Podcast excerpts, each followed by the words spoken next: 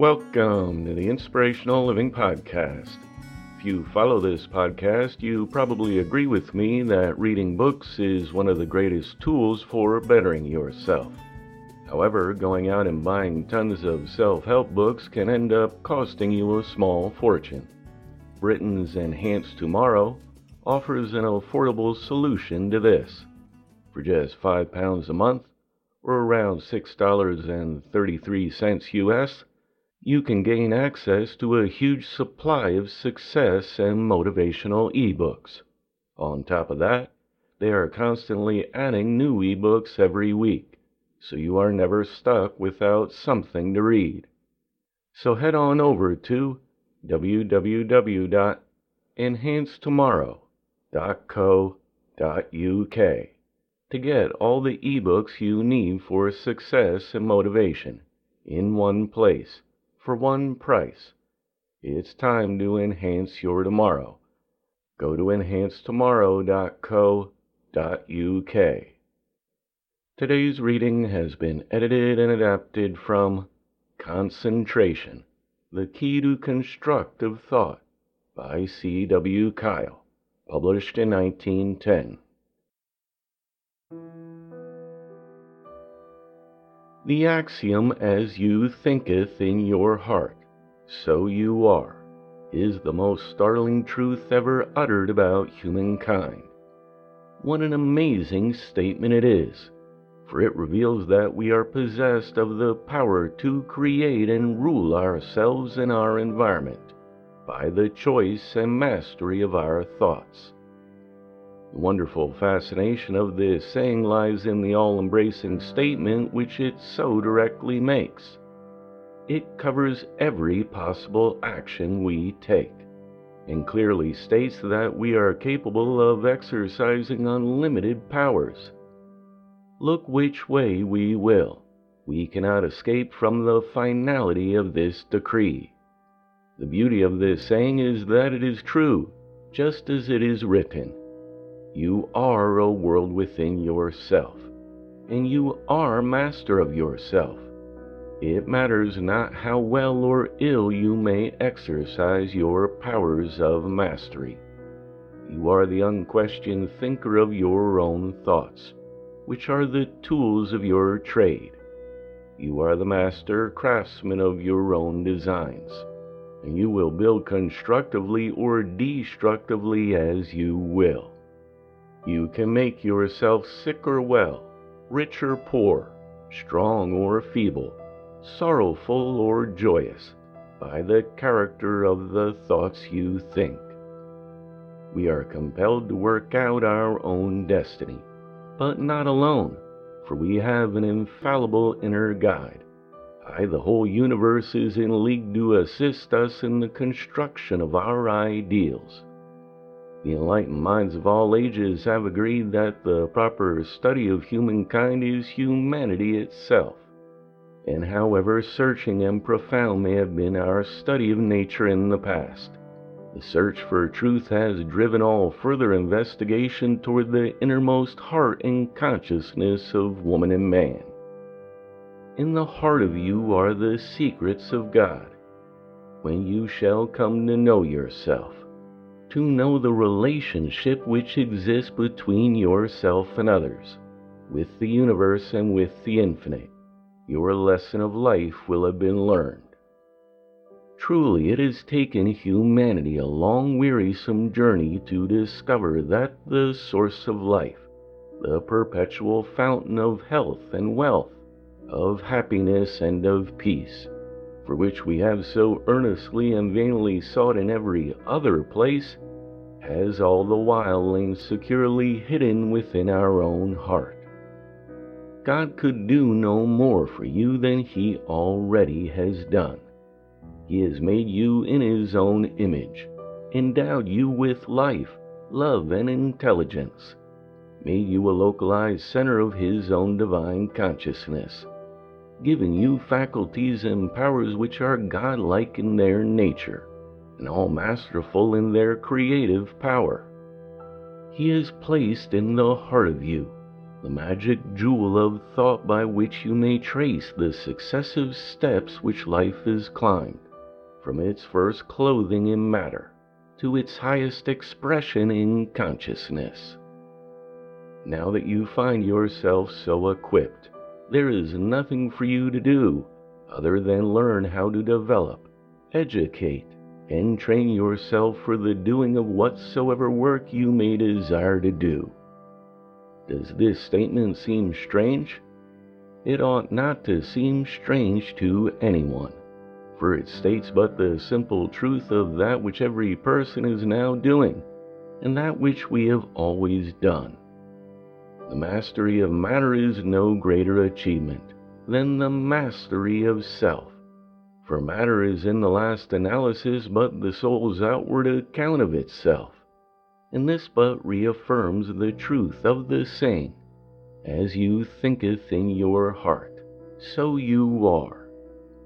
Not only are you the ruler of your own mind, the divine thinker of your own thoughts, but there is an ultimate and unlimited substance out of which you may, and do, create whatsoever you will, when working with the universal law of life.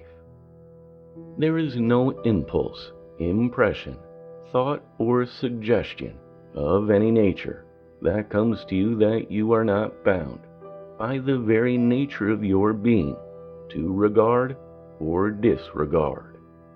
It is this freedom to accept or reject the thoughts that come to you that crowns you with the regal power of self mastery.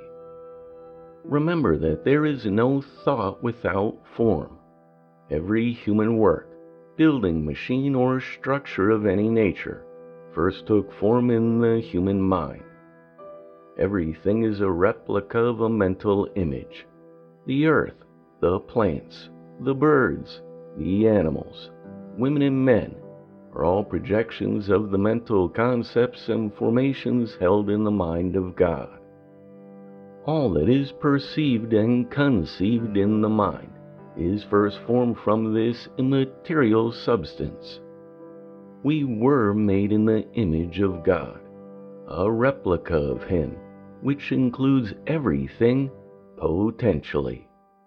When we come to understand this truth, we will, by the very power of constructive thought, free our mind of doubt and fear, and become so at one with the great powers of life that our body will become what it was intended to be a perfect instrument for the expression of health, happiness, and peace, and its energy devoted to usefulness.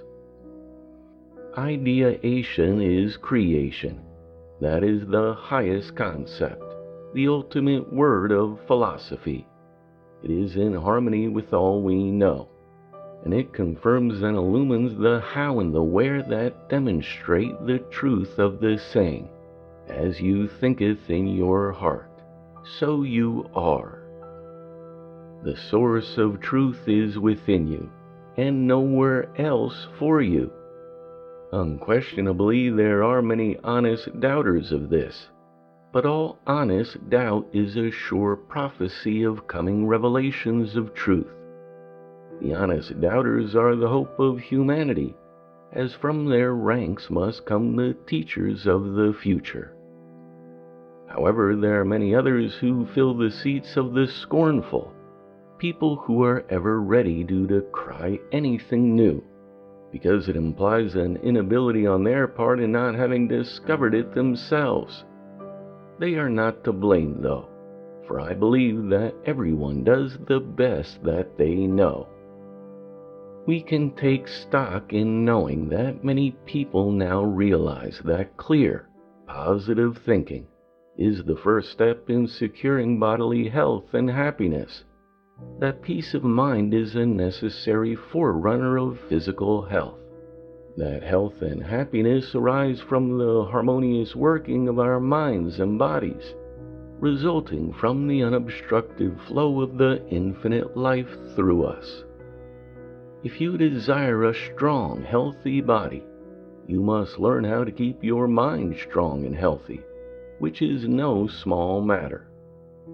To expect to enjoy good health and happiness, to acquire success while the mind is in the turmoil caused by selfish and pessimistic thoughts, or choked with weak and useless ones, would be like polluting the fountain and expecting the waters of the stream to remain pure and uncontaminated. Every cell in your body is a vital, throbbing center of intelligence, and it must be fed with healthy, positive thoughts in order to keep it aglow with the flame of radiant life. You, the thinker, are responsible for the alertness, the awareness, the harmony and health which your thoughts express to, in, and through every cell of your body. If it is not uplifting and healthy at the moment, you can make it so by thinking constructively, holding a picture of health and strength clearly in your mind. Your thoughts do greatly impact your state of health. We can and do think ourselves into states of ill health to a far greater degree than we are aware of. Primarily, there is no other force that enters into the matter. When we come to know and realize, even in a general way, the structure and the use of our bodies, the forms and expressions of nature, the trees, plants, flowers, fruits, and the animal kingdom, as well as that of earth itself, that it is a living, moving organism keeping time to the constant flow of the cosmic life. We are impressed with the thought that all things of the material world are the agents through which the universal mind, the ultimate reality or God, is expressing omnipotent power. When we see perfect order, we are inevitably driven to conclude that the perfect unity of all that is must be the ultimate reality, else harmony and peace are fragments of disordered dreams. We come to realize that we are within, and not apart from, the great cosmic sweep of life's all inclusiveness.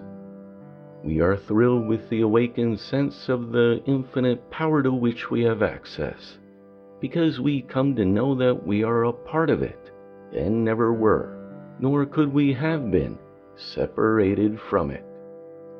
Amid this infinite ocean of life, we find ourselves possessed of the power of poise, and with Pascal realize that the universe has its center everywhere and its circumference nowhere, and that this center for each and every person is within their own consciousness.